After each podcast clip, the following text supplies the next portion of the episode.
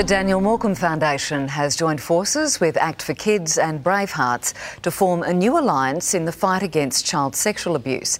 eKidna will work with the National Office for Child Safety to deliver prevention strategies.